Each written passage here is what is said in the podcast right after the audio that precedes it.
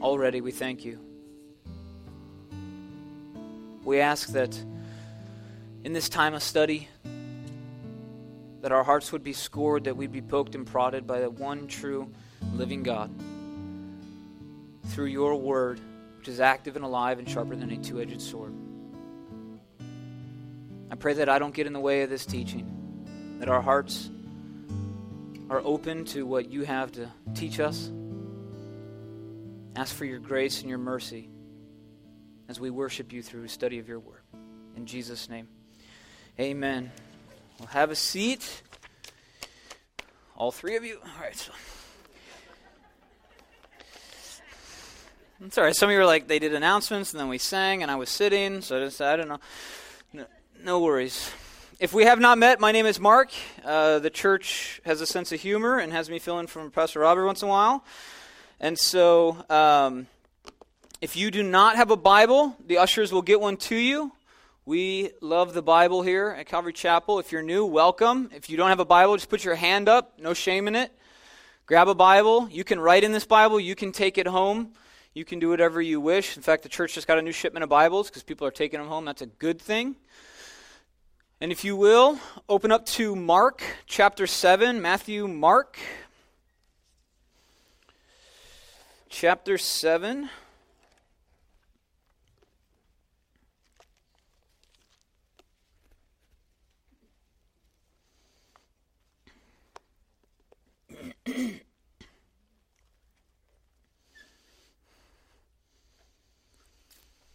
Everyone there? Matthew, Mark, chapter 7.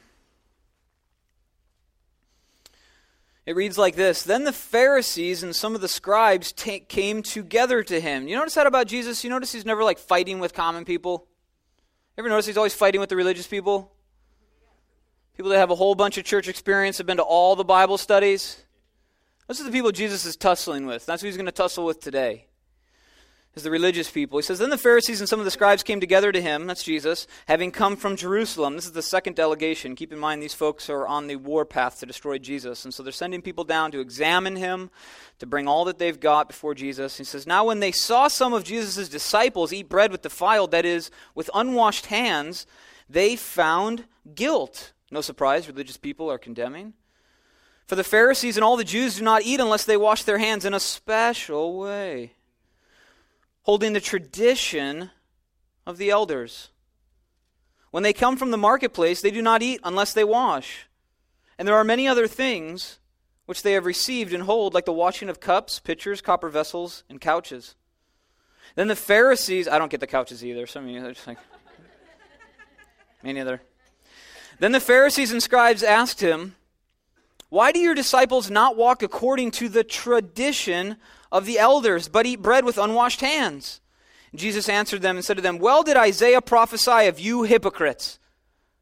In historical context, that's not nice, by the way. Okay, a lot of you think it was like kumbaya Jesus that like came to the earth to apologize for the mean old God of the Old Testament. He said some unnice things, and it was generally always directed at the religious people. I can give you a quick list because I'm weird and have this written down in my Bible. He's called people blind, brood of vipers, fools, lawless, liars, whitewashed tombs, of your father, the devil. Jesus said things that were, by earthly terms, not nice. So he says hypocrites. And keep in mind, what's hypocrite? What's a hypocrite? Someone that sets a standard and fails to meet it. Nope, it's called being a sinner. Welcome to the club. A hypocrite is someone that knows the truth and steers people away from it. The truth and they steer people away from it. And so he says, What did Isaiah prophesy of you hypocrites? So the, the, the, the, religious people come with their traditions, and Jesus does what? He quotes Scripture. He says, But this people honors me with their lips, but their heart is far from me. Verse 7 And in vain they worship me, teaching as doctrines the commandments of men. For laying aside the commandment of God, you hold the tradition of men, the washing of pitchers and cups, and many other such things you do. Jesus said to them, All too well, you reject the commandment of God that you may keep your tradition. Skip down to verse 13. It says, Making the word of God of no effect through your tradition, which you have handed down, and many such things you do. We're going to launch into a admittedly academic study. Okay? So w- when pastors get up and they preach, it, it, good preaching always points to Jesus, but there's a lot of times there's, there's underlying thrust, there's an underlying pull to the teaching. Sometimes it's to really tug at your heart and to get you to fall in love with Jesus more. Sometimes it's to mobilize your feet to get you to move for the kingdom. Sometimes it's to get your hands dirty in ministry and to serve the people. But sometimes it's to engage your mind. And Paul lays out the case in Colossians. He says, Good doctrine comes in through your head. Once properly understood, it moves down to your heart and evokes a response. That response will produce works by your hands. Good doctrine goes through your head, your heart, and your hands. Paul said that, not me. He says it comes in through your head, it's properly understood, it evokes an emotional response, and then, of course, good works are a sign of that emotional response, that faith, and it works itself out in your hands. And so today I just want us to step back for a quick second and understand that I'm going to ask you to engage your mind this morning. It's going to be academic. It's going to have some very involved slides because I'm a PowerPoint dork. Okay? I just, I mean, it fades in when you want it to. It's amazing, right? It's like 40 year old technology. I'm still geeked on it. Okay? But I don't want you to get caught down in the details. I don't want you to think that some of the A students already have your pens ready and you've got like a whole clean page. You're like, I'm going to get every single bullet point, watch. Right? And you're going to scribble it down with every reference. Please don't. I don't want you to miss the arc of what I'm getting to, of what Jesus was getting to. All right? So you can certainly write down notes, of course. If you've got questions, come up afterwards. Give me your email. I'll send you the slides. I'll send you my notes, whatever. People did it after the first service. Where'd you get that graph? Cool. Yeah, we're going to have graphs. It's that bad, right? And so. All right? Just come up and, and just let me know, and I'm going to get you the material. But I don't want us to miss something.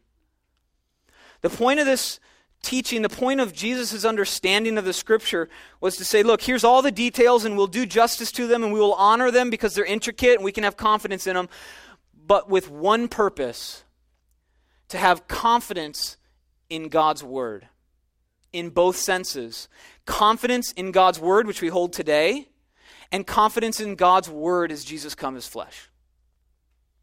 That is the point. My point is to saturate you and to empower you to go out into ministry with the confidence that God, yes, God has declared himself. We don't declare God in his word. God declares himself through his word. And so this is an academic study, as I said. And it, it stems from the five solae. The five solae is, the, as you know, the Protestant Reformation. We fall under Protestant theology. This is not an anti Catholic sermon. I will tell you that. It's rooted in the history that came up from the, the, the bend away from the Catholic Church at the time, but this is not about talking about what we don't believe. This is affirming what Scripture tells us. That's what this sermon is about. So if you come from a, a Catholic background, if you're currently a Catholic and visiting, welcome. Come up and talk afterwards. We'll hang out. All right? But this stems from what's known as the five solae. And in 517, there was a Protestant Reformation. I got a D in history class in high school, so don't think I'm a history buff or anything. Some of you, like, you should not be teaching if you got a D, right? All the teachers are like, that's terrible, right? Uh, uh, so it's, it's going to be historical, but it's not going to be like crazy because I don't get half of it, okay? So and, so in 517, there was a Protestant Reformation. Martin Luther penned the thesis on the. We all hear that, and, and depending on how you decipher when it ended, it was about 131 years. And God saw fit to bring up the printing press and the reformers and Calvin and Martin and all this sort of stuff, right? And it was this this division that divided theological terms between the Roman Catholic Church of the day and the Protestant reformers. And the five solae are simply the five Latin phrases that emerged from this time period. Okay? If you guys have been coming to the Sunday nights and you saw me step in for Zach when he was off doing all that crazy good kingdom work, right? And I'm just here, just you know, teaching, and uh, he's he's kicking back the gates of hell in Uganda and gleanings and that sort of. I'm not. I'm not. The pulpit's important as well, but right, he's out there sweating, and I'm like, eh, I think I'll wear a sweater today, you know, right? And it'll be white, it won't be dirty or anything. Okay. And, and I already taught through kind of two of these, and I'll give you a sneak peek. On September 8th, I'm going to be speaking again, and I'm going to be teaching on one of them as well. The five solae are essentially sola scriptura, which is scripture alone, which we're studying today. Then it goes into sola fide, which is faith alone, sola gratia, which is grace alone, solus Christus, Christ alone, and soli deo gloria, which is to the glory of God alone. I'm going to teach on solus Christus on September 8th. How the whole, we're just going to do a casual study through the 66 books of the Bible, right? Just really casual, just the whole Bible, and how it's all about Jesus, right? So if you've ever wondered about that, come back. Come back next week too. Rob's back. Praise God. That whole thing, right? All right. So, but we're going to take a look at the first one, which is sola scriptura. And what this means is that scripture alone is our highest authority. Some of you aren't shocked. I'm like, I get it. I get it. We're, I'm sitting in a Calvary Chapel for crying out loud. They tell us this every week, right? Three types of people are going to possibly be offended during the sermon. Three types of people. The first type is the one that says there's so many contradictions, there's so many errors, this can't be verified, this can't be reliable. Quite possibly, I'm going to offend you. You're religious, you're bringing your tradition, you're bringing your worldly views, and you're saying they're on par with God's. And Jesus shows up, he says, You know what? I'm going to offend you. You're a hypocrite. You know the truth, and you're steering people away from it. The other type of person is the person that thinks the copy that I hold in my hand is perfect, not a single error in it. Uh oh. And now Calvary Chapel got quiet, right? Some of you think the copy that you hold in your hand is 100% accurate, 100% pure to the original manuscripts. You're going to be offended a little bit. Don't worry, we'll work through it. Okay? The third type of person is the people that think it doesn't matter either way, this book is of no consequence. These 66 books are of no consequence. Possibly all three categories of people are going to be slightly offended, and that's okay. We're going to work through it lovingly because Jesus was in the business of working through the scriptures lovingly. At times, he taught in depth with the disciples. He went through the entire. Could you imagine that Bible study? Jesus like, all right, open up the Old Testament. Which book? Man, we're just going to do it all. Right? He died, rose. He hosted two Bible studies, right? Amazing. He was a Bible teacher. Greatest Bible teacher to ever live, Jesus Christ. Greatest missionary to ever live, Jesus Christ.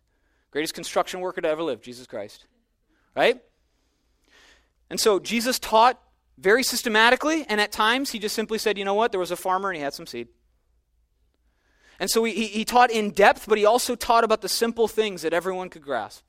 That's why he's the greatest Bible teacher ever. And so we're going to do this involved academic study. And it's this understanding, again, as Scripture is our highest authority, sola scriptura, Scripture alone. This is not to be confused with solo scriptura. Some people here, by accident, may subscribe to solo scriptura.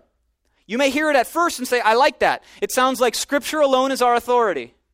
I like that. Your sola scriptura. It's not biblical.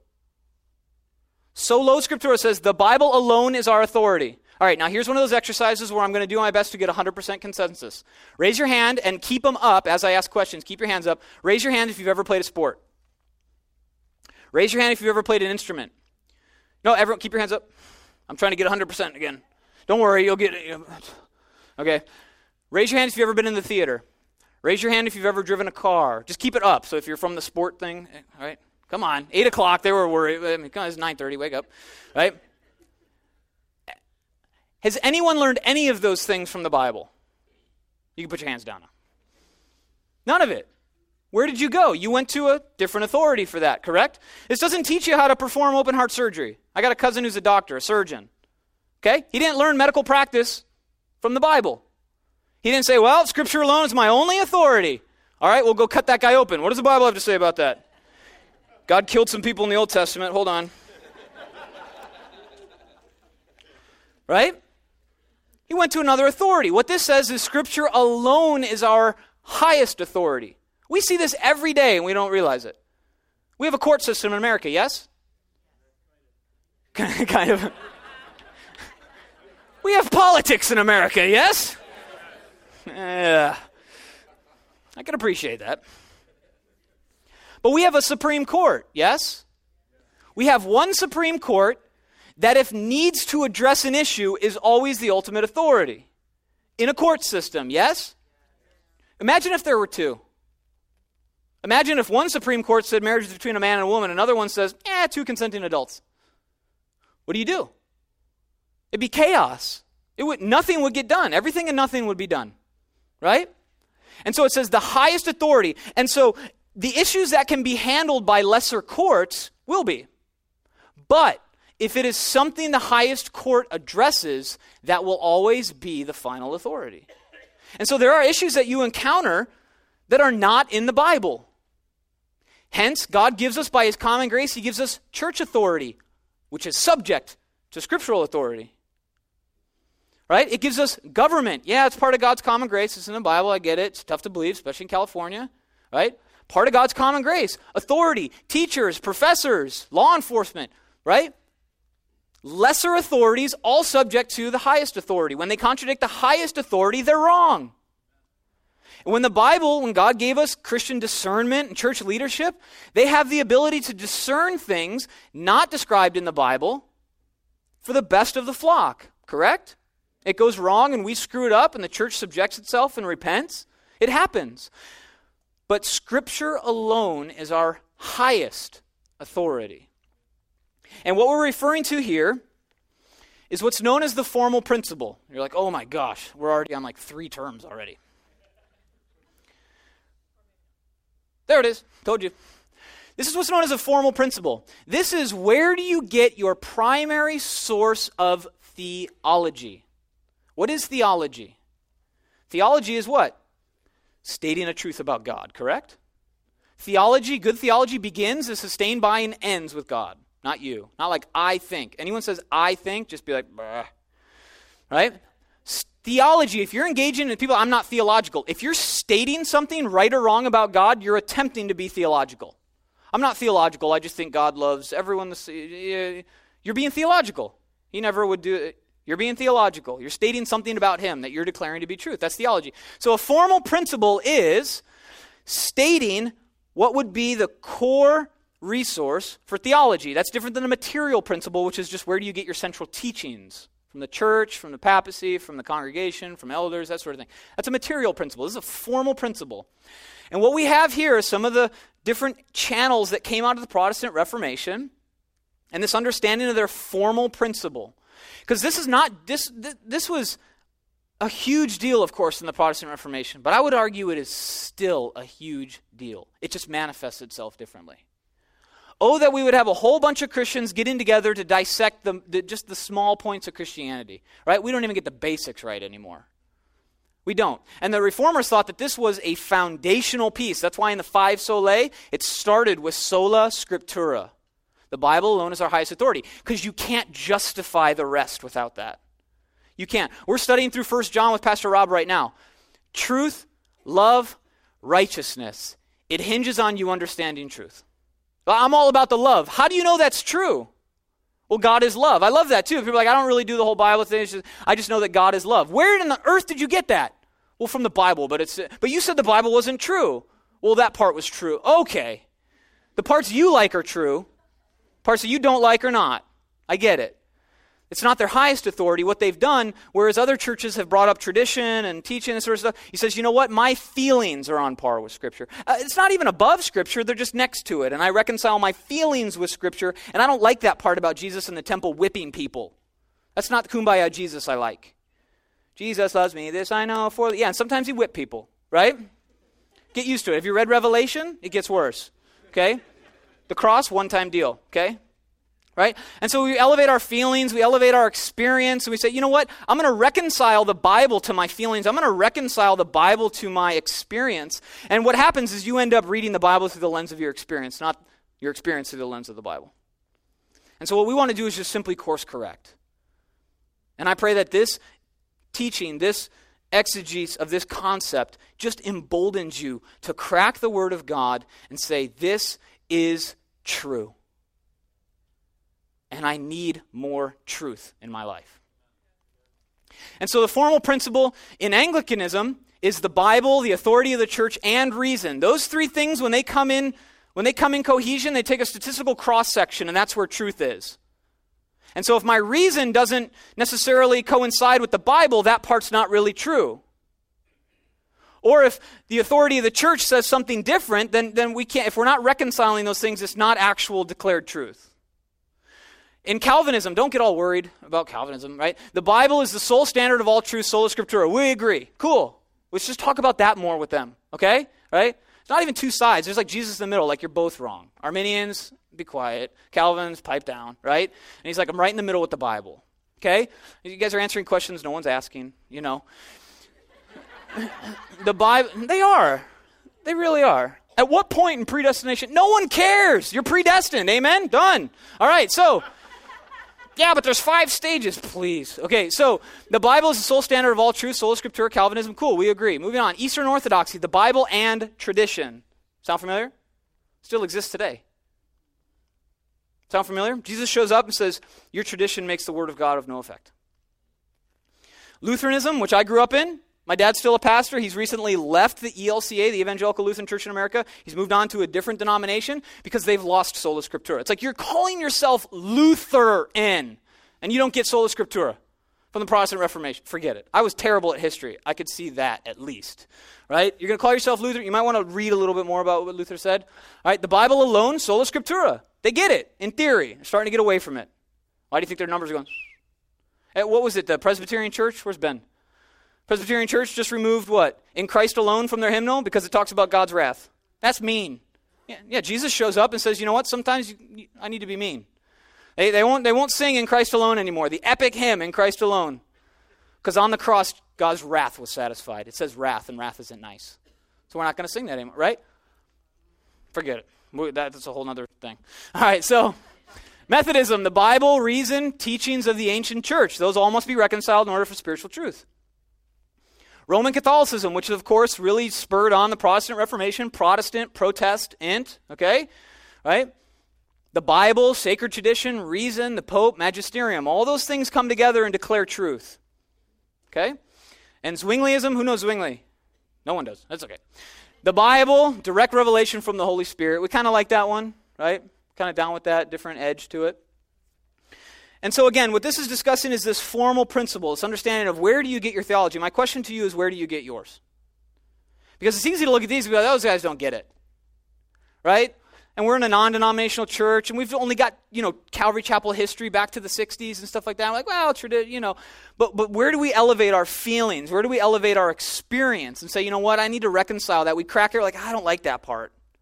I don't like the, really the whole Old Testament. I mean, I mean, the part where the guy like tried to save the Ark of the Covenant from falling and God killed him. That doesn't make sense. Let's just pretend that was an analogy. Right? Like we do that.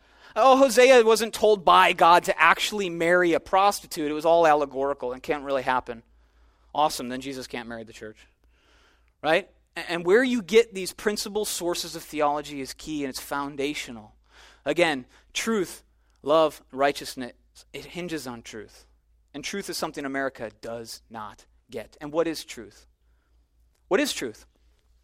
I would submit to you this, because I'm a definition dork. You guys know that.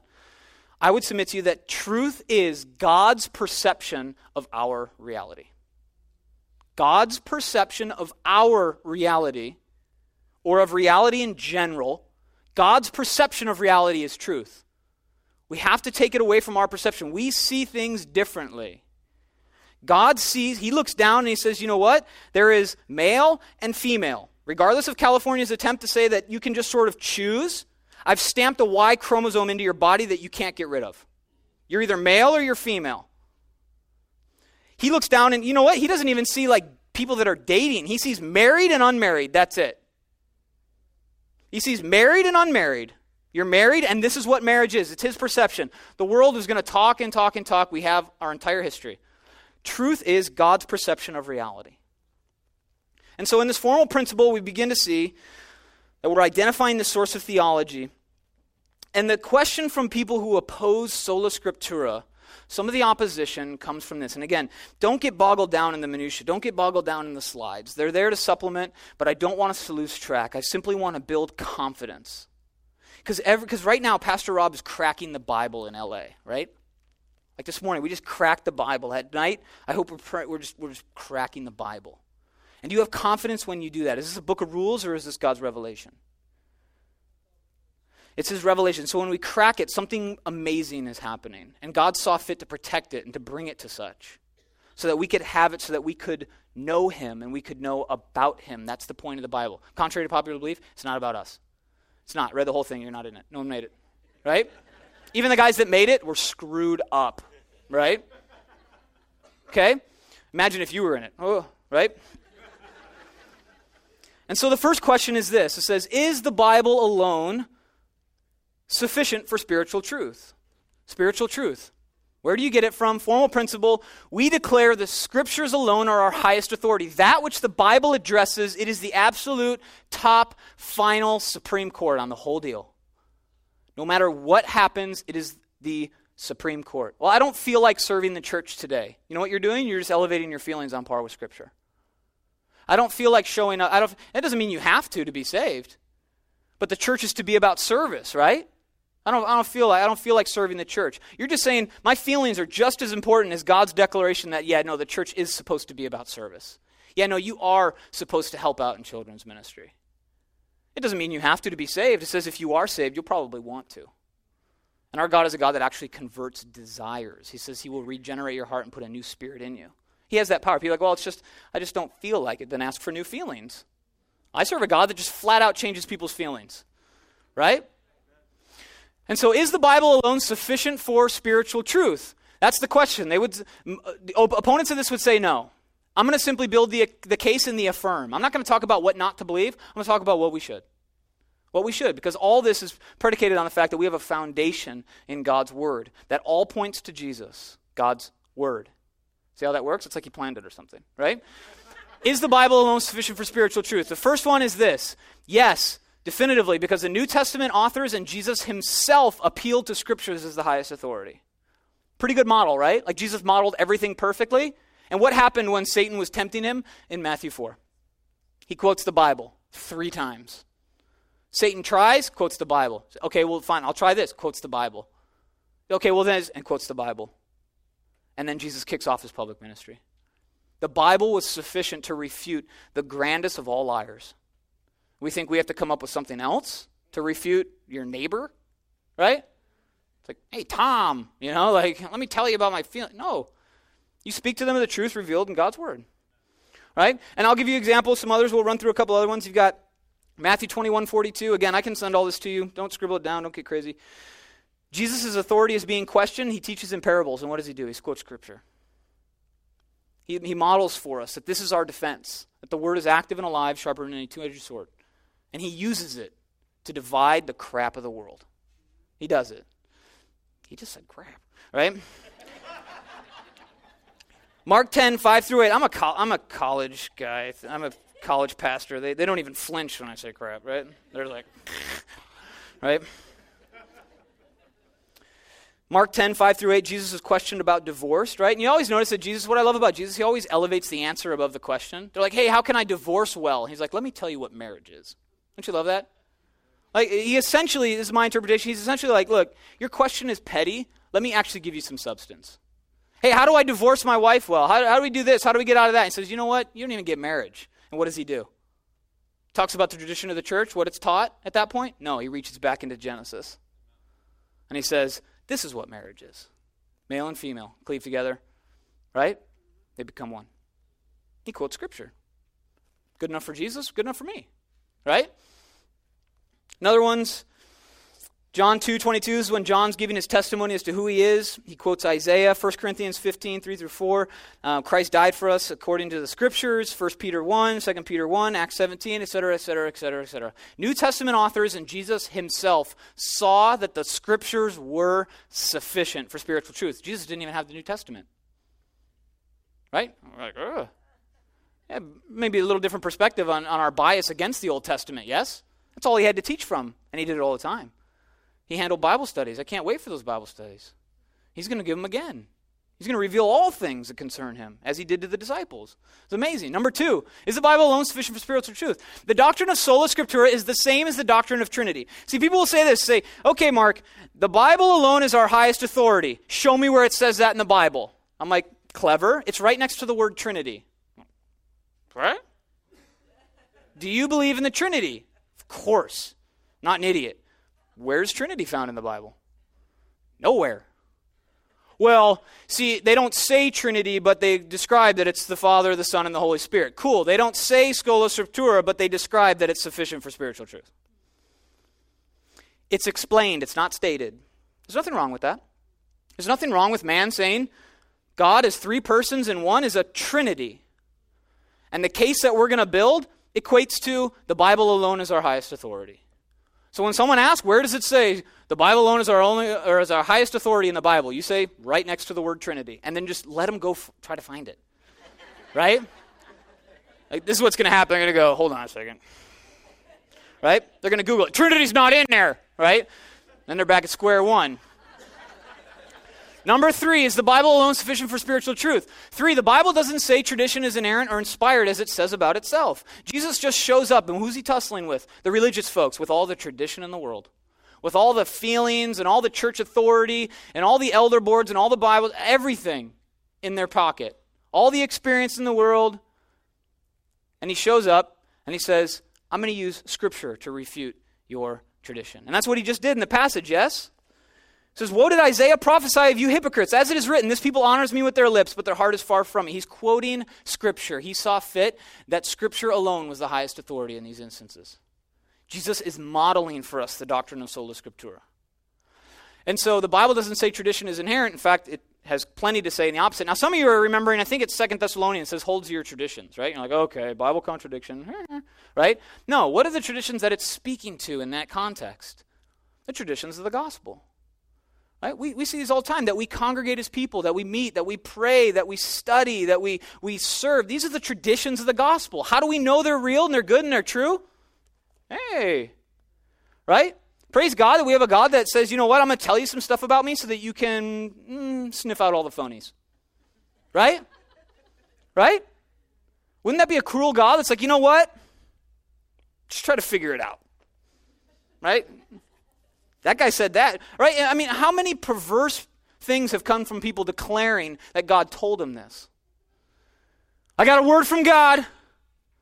What'd he say? He said we should move to Montana, not pay taxes, build a compound, marry little girls. No, we shouldn't. Who are you to say no? He just heard from God. That's not God. How do you know? Thank goodness. Right? Thank goodness. There's a lot of weird stuff that could come out if God didn't say, you know what, I'm going to tell you about myself so that you'll know who's lying about me. That's what Sola Scriptura affirms. And so it doesn't say tradition is inerrant like it does itself. This is a good list. I love this one. Paul says in 2 Timothy 3:16 all scripture is given in, by inspiration of God, profitable for doctrine, for reproof, for correction, for instruction in righteousness. It hinges on truth. We understand it to be love and it produces righteousness. That's the point.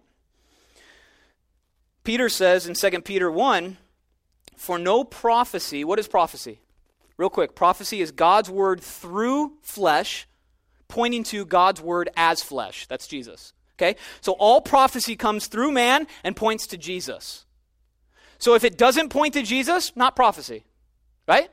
God's word through flesh, pointing to God's word as flesh. The entire Bible, as I said, on September 8th, I'm going to teach Solus Christus.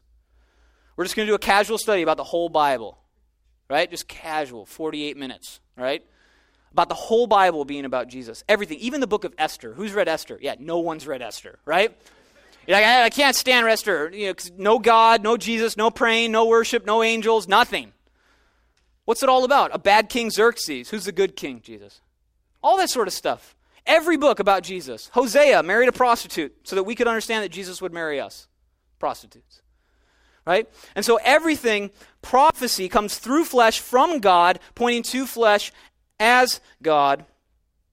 For no prophecy was ever made by an act of human will, but men moved by the Holy Spirit spoke from God. Paul in 1 Corinthians 14 says, If anyone thinks he is a prophet or spiritual, and we get those people, right? I'm the, I'm reincarnate Jesus. Sure, you are, pal.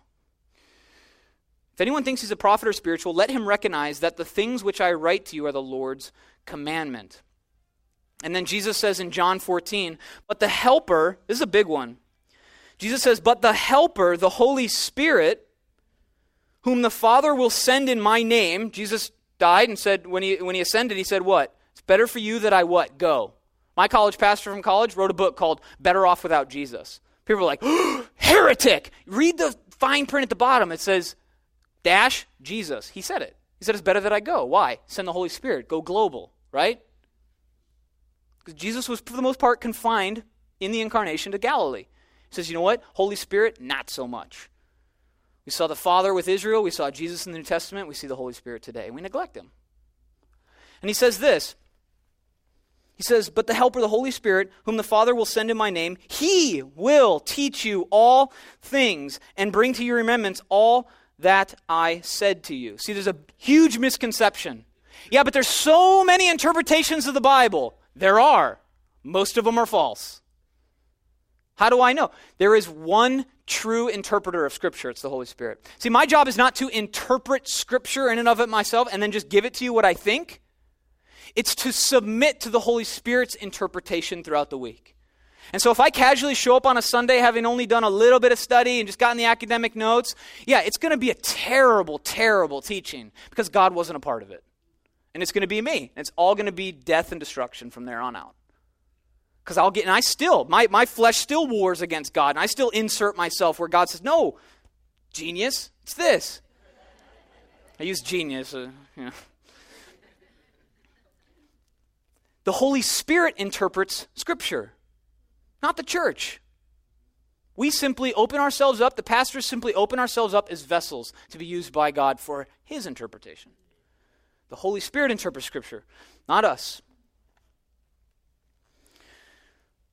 Number four says if the Bible is not used to verify and test religious tradition, tradition is functionally independent of God's word and circular in reasoning.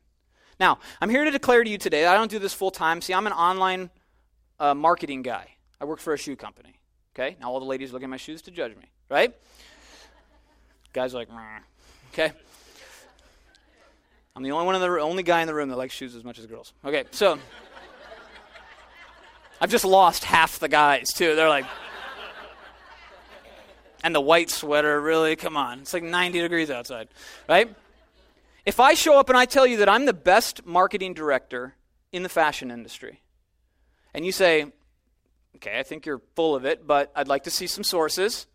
And I say, head over to my blog, marklesney.com, and you'll be able to read an authoritative article on the topic. What have I done? I've just made it functionally independent of any objective source. It's me telling you that I'm amazing. and so we have a tradition sometimes in sects of Christendom that says, why is tradition on par with Scripture? Well, because tradition says so. Cool. Why don't you just point me to your blog, which says the same? There must be a supreme court. There must be something by which God says, look, you're right on that, but you got it so wrong on that. That's, he's in the business of doing that.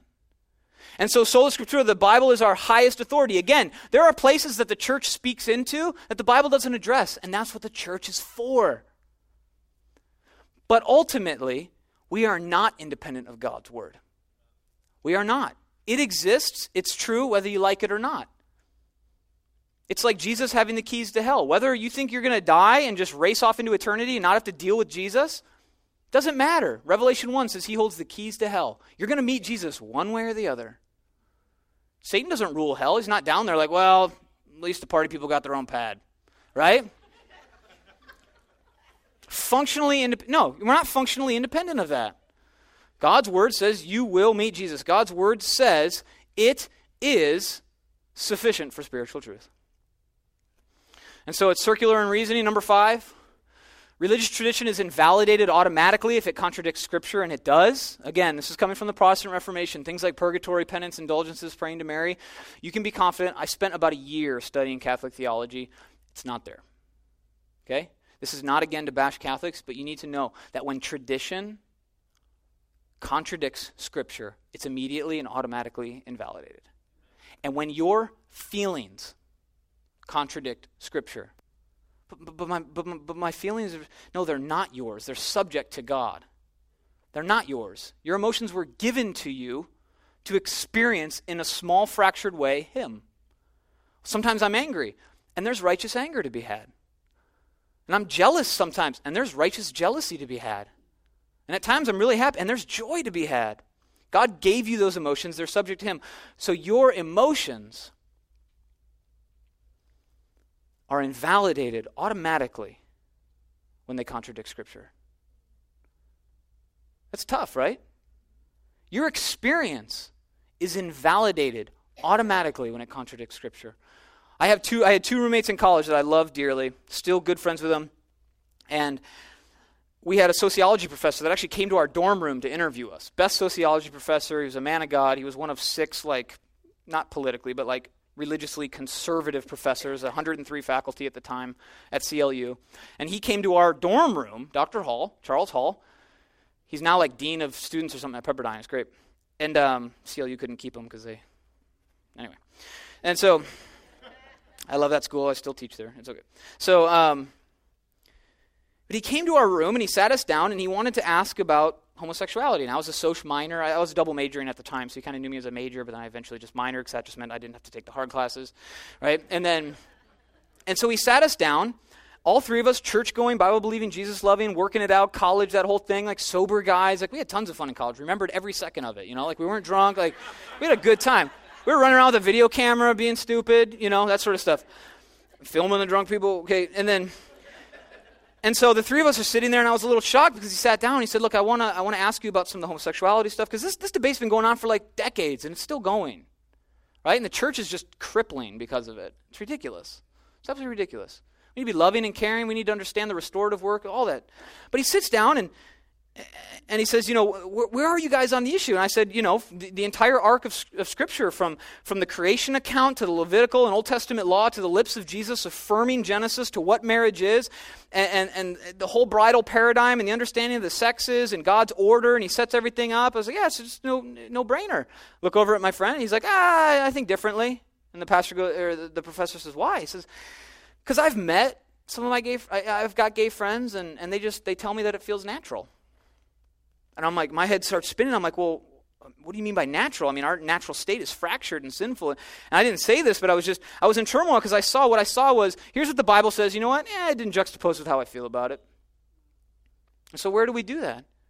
I don't feel like serving us. Again, ask that God would change your desires.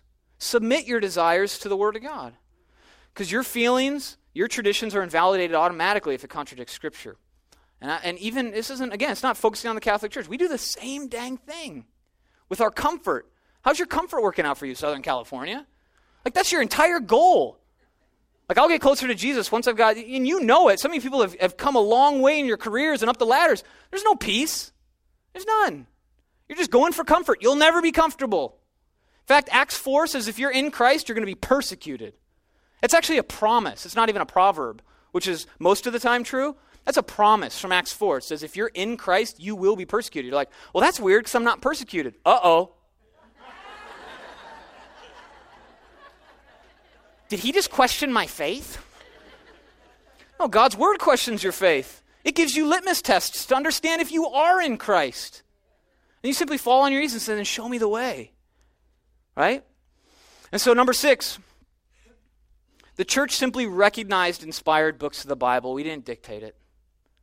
No council got together and said, you know what, there's been a lot of good books written by a lot of good men. Let's figure out which ones should be called God's Word. When you say it like that, you see how ridiculous it is? That God just sort of like helped people and they're like, but just kind of figure it out. That's not a sovereign God. That's a God that leaves things up to chance. I, I hope they picked the 66 I chose. I they got 65. Oh, well, we'll, we'll, we'll forget about Esther, you know, right? And, and oh, they got pretty close, 75%. That's not bad. They forgot a few. They're still over there in that cave in Israel, but whatever. No, he's in the he's in the business of revealing himself to us because the whole Bible points to Jesus. His purpose in his word is that we would know Jesus. His purpose in sending Jesus to the cross, to the earth, to minister is so that we would know him, that we would see him. The cross happened thousands of years ago. But we still have God's Word. And even as Protestants, even as Calvary Chapel goers, I don't think we hold it high enough. I don't think we crack it and actually feel that way about it. Ask that God would regenerate those desires, that He would give you a hunger for God's Word. Pastors know this. Pastor Dave knows this. Pastor Brett knows this. When you're blessed to be able to teach, you get up at the end of the week and you're like, how do I summarize seven days of God chasing me? I got 48 minutes. Go. uh, open your Bibles. Crap, I'm losing time, right? People aren't even open yet, right? Come on, right? We feel like we cheat you guys because we study it day in and day out and we meditate on I drive a motorcycle full time. Like you guys have come up next to me, like he won't even look at me. It's because I'm like thinking about scripture. I'm like doing 90 on the 101, right? Which is a sin. I get that, right? Relax, okay? But we don't. But we feel like we cheat you because we're just like, we can't get, we, we, there's nothing we can say. And that's true. There's actually nothing I can say to encourage you to read your Bible more. But what you can do is say, God, give me a new desire to learn about. Because if Jesus was here, would you not study with him? If God's capital W word was here, you'd all be lining up, yes? And we're like, ah, this is a chore. God's word is here, yeah, but it's not the capital W word, so it's not as big. It's not Jesus. The whole thing points to Jesus. The whole thing is contextualized around Jesus.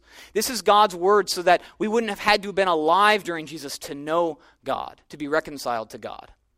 And so the church simply recognized inspired books of the Bible. I'll give you a few examples. Again, I wrote church councils formalized and officially recognized writings that God's people had already accepted. Oh my gosh, it's 44 minutes. How are we going to get through this? And used as inspired scripture for hundreds in the New Testament, thousands in the Old Testament. The Council of Laodicea in AD 363, Council of Hippo 393, the Council of Carthage AD 397. Church councils simply acknowledge the scriptures that were ready and trusted, already trusted by Christians everywhere. And Jesus said, "My sheep will hear my voice, and I will, and I know them, and they follow me." In John 10. So here's the question: You guys ready for like a speed session? Here we go. Right? Here it is. Is the church is the church proponents will say, yes, but the church is the bulwark for the truth. Correct? Bulwark. Do we agree? Yeah, why? Because the Bible says so. Notice how they refer to scripture. That's the first point, right? And so 1 Timothy 3:15 says, "I write to you so that you may know how you ought to conduct yourselves in the house of God, which is the church of the living God, the pillar of the ground of truth." Other translations may say bulwark, buttress, foundation. Cool. The church is the bulwark for the truth. What does bulwark mean? It's a wall like structure raised in defense of something. The church defends truth, it does not define truth. God defines truth, it's his perception of reality. It's the church's job to properly handle it and defend it. Is the church the bulwark of truth? Yes, but what does bulwark mean? It means you defend it, it doesn't mean you define it. Amen? And it says this, and then you'll hear, but is the, isn't Peter the rock upon which Jesus builds his church? No. The answer is no. I asked this last night on Facebook to a friend that was railing me about this. Right? Do you believe that the church is founded upon unstable Peter? He was. He was unstable, mightily used of God, but unstable. He lacked faith. He was corrected. He was wrong at times. Right? Can you imagine just having have Jesus show up and be like, "Hey, tell you what, uh, shoulder the weight of the church." Good luck with that. Right? This is an apostle. He couldn't do it. Right? Real fast, Matthew 16, 18 says, And also I will say to you that you are Peter, Petro, and on this rock, Petra, I will build my church, and the gates of Hades shall not prevail. Jesus is referring to himself. Jesus is the cornerstone. And so it's akin to saying, You're a good actor, and it's upon this actress that I will write my script. Okay? It's a masculine form when he speaks to Peter. It's a feminine form when he speaks to the rock that he's going to build a church on. That's the same feminine form that is found in every instance of Jesus referring to himself in the Old Testament referring to Jesus as the rock. It's a simple word study. Jesus, thank goodness the church is not about us. Right? Look around. You trust these people? Look at Micah's hair for crying out loud. You trust him? You trust him to shoulder the church? Not quite. Right? Dude just got back from a honeymoon. He's like, hmm. Hey. I can't shoulder a thing right now, right? And we get it. It's a sex joke at 9:30. It's all right. Jesus is the rock. We see that in Deuteronomy 32, 2 Samuel 22, Psalm 18, Isaiah 44, Romans 9. John 1, it says, In the beginning was the Word, and the Word was with God, and the Word was God. Is the Bible God? No. The Bible is not God. We do not worship the Bible, we worship the God of the Bible. Big difference. Big difference. There's two ways to view the Bible. One is that it's above you. Some of you are going to be offended here pretty soon. One way is to view the Bible as above you, and you submit to it. It's not in a lording way, but it's in a loving, caring way. It reveals God. The other way is to say, you know what? Scrap that. This is how I see the Bible. Some of you are offended right now because you worship the Bible. You think this copy is perfect. It's not. Right? I would ask you, how do you view the Bible? Is it your sole and highest authority? Because a word is what? It says the word was with God and the word was God. What is a word? It's communication, right? And so the word is perfect communication of God's attributes. It's perfect theology. Jesus was perfect theology embodied. Jesus was living, breathing theology. The word is perfect communication. Somebody say, wait, you just said it wasn't perfect. Real fast. The next is going to freak a lot of you out, especially if you were a, an amazing student like I was. Here's the manuscript evidence. If you take any work of antiquity seriously, by tens of thousands of times more, you should take the Bible seriously. When we speak of the perfect nature of the Bible, it is the original autographs. It is the original autographs. Homer, for instance, was written 900 BC. The earliest copies about 400 BC. 500 years were spanned. This is the best on the chart, 643 copies. Plato, Aristotle, 1100, 1449. You get to the New Testament alone, you've got less than 30 year time span. You've got over 5,600 Greek documents alone that verify the New Testament. You have over 24,000 when you combine all the other languages. And let me speak to the historicity real fast. The historical evidence is prophecy. A quarter of the Bible was prophetic at the time of its writing. 25%. 100%. I don't believe the Bible. Cool. Could you tell me one prophecy it predicted that hasn't come true? Can you tell me one? If it was said to have been completed by now, it has 100% of the time. You can take that to the bank. And Revelation, it's going to happen. It's going to happen. It could happen in three minutes. Archaeology 25,000 discoveries verify names, places, events, customs. This is the second service already. I forget what I've already talked about. Have we talked about Jericho? Jericho. You know that archaeology has uncovered the quote contradiction with the understanding of Jericho. Two of the synoptic gospels talk about a man coming from Jericho. The other one says a man went to Jericho. You know that archaeology has uncovered two Jerichos? Praise God, by common grace, the Bible continues to get more and more validation as the years goes on, not less. Why do you think they don't talk about it on the news? They don't talk like National Geographic going, what? Another discovery that verified, forget it. It's old news. We're not going to talk about it, right? Because it just continues to verify the Bible over and over and over. We have more evidence now than ever before. We do. Unity, Pastor Dave Johnson, I love the way he says it 66 books, over 1,500 years, 40 authors, three continents, three languages, one theme that's Jesus, zero contradictions. That's the Bible. Right? I practice that.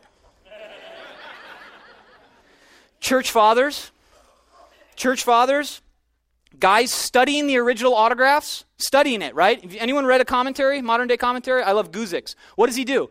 Pulls out section verbatim, puts it on his commentary, writes a note about it, but shows you what scripture, right? Over 86,000 commentaries have been compiled of guys placing, taking verbatim scripture from the original content put onto their commentary and then just give a note about what they're thinking about or what's God, what God's doing in their life about. 86,000. We have reconstructed 99.86% of the New Testament, and only 11 verses are in any sort of minor dispute. 11 verses. Not one single one hinges on or is even a supplemental text to any Christian doctrine taught today. None of it. I'll show you real fast errors in scriptures. They look like this. Now keep in mind, you gotta you gotta feel for the 14-year-old scribe at the time who's in a, locked away in an office for like 14 years, writing the Bible by hand. And when he makes a mistake, guess what happens? He starts over. Okay? Poor dude, every once in a while he encounters dittography, which is where later becomes latter. You gonna hold that against him? Right? Two T's, he's like, oh, I can let it slide or I can start all over. Let's go. Right? Next one, number two. Fission. This is where nowhere becomes now here. Extra space. Or start over. Number three. Fusion. Therein becomes therein. Come on, really? How many times have you forgotten to hit the space bar? Right? A word does it for you now, for crying out loud. Number four. Homophony. This is where meat becomes meat. Now, this one can be a little confusing. You're like, hey, we should meet tomorrow. Like, are we eating or are we hanging out? Is meet like a verb now? Is that like something we do? I mean, at Calvary Chapel, we do meet, right? Number five, Metathesis, this is where mass become mats. All this is to say, none of this has any bearing whatsoever on any theological understanding of anything. It's by grace you've been saved through faith, not of works, lest any man should boast. Put it in the bank, 100% verified. 11 tiny little fraction. This copy in your hand is 98.5% historically pure. No other work of antiquity has this. And they teach it like this is just broken. It's nonsense. The Bible is inspired inspired, it's inerrant? Absolutely. God sees fit to construct this and to know that we can be confident in knowing Him and the truth about Him and about Jesus. And so, do we worship the Bible? Absolutely not. The Bible was given, it was established, it has been sustained by God Himself, despite our attempt to muck it up. God will see fit that we can crack the Bible and confidently say, I am learning from the one true living God. Truth about Him so that I can be emboldened before the world and I can understand God and that I can submit all things that I feel natural and emotional and experiential. I can submit all that to the Supreme Court, which is Him. Praise God, we don't serve a God that says, you know what, just kind of figure it out. He says, This is who I am, and this is how you are reconciled to me. And that's through Christ on the cross. And so we come to the end of this, and we don't worship the Bible. We worship the God of the Bible, and we worship Jesus. The Bible is an act of service to us. God came to serve us in Christ. And today, He comes to us lovingly to serve us through His Word. And I pray as we bring the, the, the, worship team up and the prayer team that we simply pray to a God that changes our hearts. That we would have a renewed passion for the Bible in a reverence for what God has declared about himself to be our highest authority. Sola Scriptura, the Bible alone is our highest authority. And Jesus shows up and says, Your traditions, your feelings, your experiences, apart from God's word, make it of no effect. And that was never his intent. The intent of the Bible is to know Jesus and to know peace. Amen? Amen. Let's pray. God, again, we just thank you. We thank you for your word. We thank you for Jesus, the word come as flesh, that we could be reconciled. We acknowledge that you created us You've been working all this together for good since before time began. You saw fit to create. We rebelled. You saw fit to pursue us in the garden. You saw fit to pursue us in Jesus and on the cross. You saw fit to pursue us as the Holy Spirit. You see fit to pursue us in the end as Jesus returns to reign. And you see fit right now to use your word, the scriptures, as our highest authority which are active and alive and sharper than two, any two edged sword, to cut through the intents and the thoughts of us today. And I pray that we would just have a new confidence in the Word and a new openness to being divided by your revelation. Thank you for your Word. We thank you for Jesus. We thank you that you love us so much that you gave us a handheld copy of your authority. In Jesus' name, amen.